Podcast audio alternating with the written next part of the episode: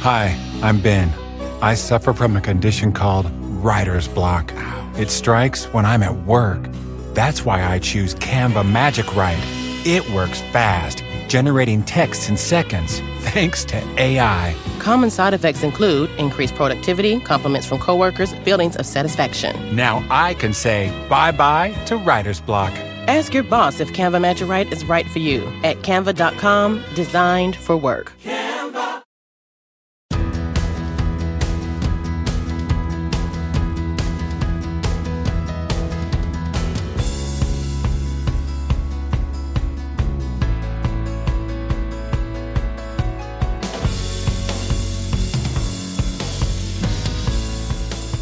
Hey, it's Rachel Cook, your modern mentor. I'm the founder of Lead Above Noise, a firm specializing in helping leaders and organizations crack their activation codes, finding the simple tweaks to enhance both performance and engagement. I like to say that performing teams do what they're asked, but activated teams are asked what they would do. In other words, they're really invited to create, to innovate and build and question and take risks. And doing these things, being truly activated, it takes a ton of energy. It takes stamina and care and passion. So, when a client sent me an article a few weeks ago about something called the Great Gloom, well, this did not sit well at all. The Great Gloom, in case this is a new concept to you, is the latest in a string of other great, but really not great at all, workplace trends that we've seen in recent years like the Great Resignation, the Great Reconsideration, and some other adorable catchphrases. The Great Gloom is largely what it sounds like. There is this pervasive feeling of blah hovering all around us, like a big cloud hanging over our workplaces, turning things cold and foggy and gray. Specifically, I'm seeing it described as a feeling of purposelessness and disconnection, like we're all going through the motions, but we're not really feeling it. The world of work has changed significantly in the past few years, and I think a lot of us are still trying to figure out that balance of how things work for us. I'm not confused or surprised that we're struggling, I'm just kind of bummed. If this sounds squishy, like not a real problem, then you should know that the costs of this gloom are ranging in the trillions annually. As in, companies are losing trillions of dollars in lost productivity, efficiency, and innovation. Not to mention, it feels miserable. So, today, let's talk about some things that we can all do, leaders and individuals, to shift gears from glooms to glow ups. So, first, shift your focus from goals to stories. So, there is this financial services organization I've been working with for years. There's a CEO who oversees the whole thing, and just under him are two senior vice presidents, one overseeing the Eastern US and the other the West. Simply put, these two SVPs have identical jobs. The only difference is geography.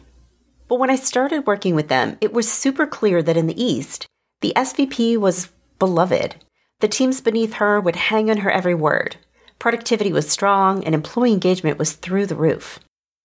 And then there was the West, where things were different, and not adorably. Now, there's a lot to unpack in there, and I don't want to oversimplify.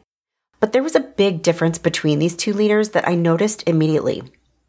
The leader in the West, he was smart and confident, but his meetings always started with numbers, with targets and profits, wins and losses, red and black arrows. But in the East, the leader always, always began with a story.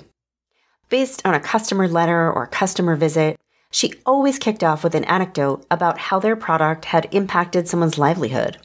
I remember her sharing a story of visiting a customer who was in tears, explaining how this product had allowed her to increase her profits just enough to give every employee in her small business a bonus for the very first time, and how unbelievably good that made her feel.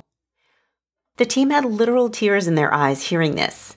It made them feel something, which made them want to work harder and smarter to be even better. I'm not saying goals and targets don't matter. They do, but they don't win hearts. Win hearts first. You don't have to be a leader to find these stories. Talk to your customers, read reviews online, talk to friends or colleagues who use your company's product or service. Make the effort to find these stories. They'll remind you why you do what you do, and that helps move the gloom out of the way. Welcome to the Canva guided meditation for stress at work.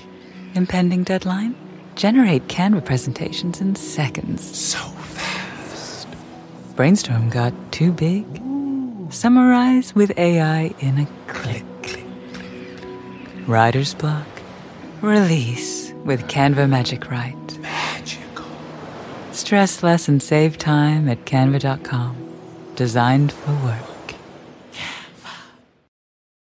Are you a PR professional, journalist, marketer, or writer? Then you know the importance of Associated Press style. And you also know the frustration of keeping up with its ever changing rules and recommendations. I'm Mignon Fogarty, better known as Grammar Girl, and to help you with those challenges, I've created a course that you and your team don't want to miss. It covers the latest updates to AP style, and we even talk about the new AP guidelines for writing about and experimenting with AI. And we have a special deal running right now. If you purchase the on demand course with the code MACMIL, that's M A C M I L, you get a $90 discount. So whether you're working on a pitch, a business agreement, or a story, don't let embarrassing writing mistakes hold you back.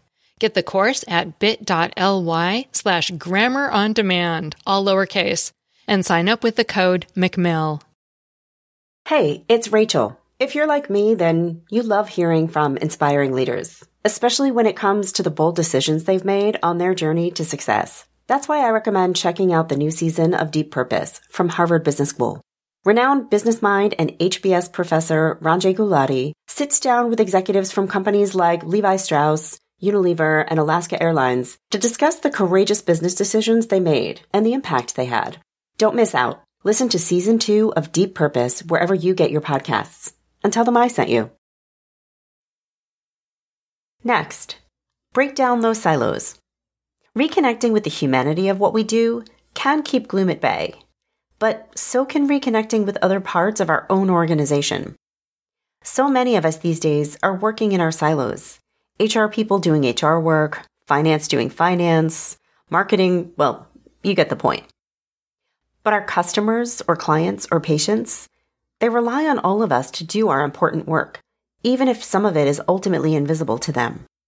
Like maybe your company has an amazing product, but if HR isn't bringing great talent in to continue to innovate, and if finance isn't able to maintain strong profitability, then ultimately the product will suffer and the customer will feel it.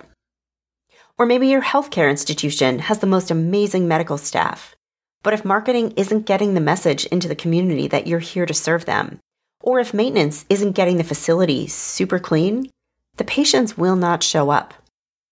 Reminding ourselves and our colleagues how all of our efforts collectively drive important outcomes can be connective and meaningful. Spending time with colleagues and teams across the business helps us to feel part of something bigger. And it helps us to make smarter, more thoughtful decisions that anticipate what our colleagues upstream will need from us. So, if you or your team have had your heads in the sand, what can you do to expand your cross organization connections?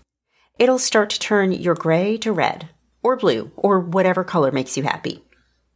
And finally, celebrate individual achievements. A lot of industries are under a lot of pressure these days. In many cases, we've reduced staff and budgets, but certainly not expectations. And it's getting harder and harder to feel like we're winning. But experiencing and celebrating wins is an essential part of feeling connected to our work.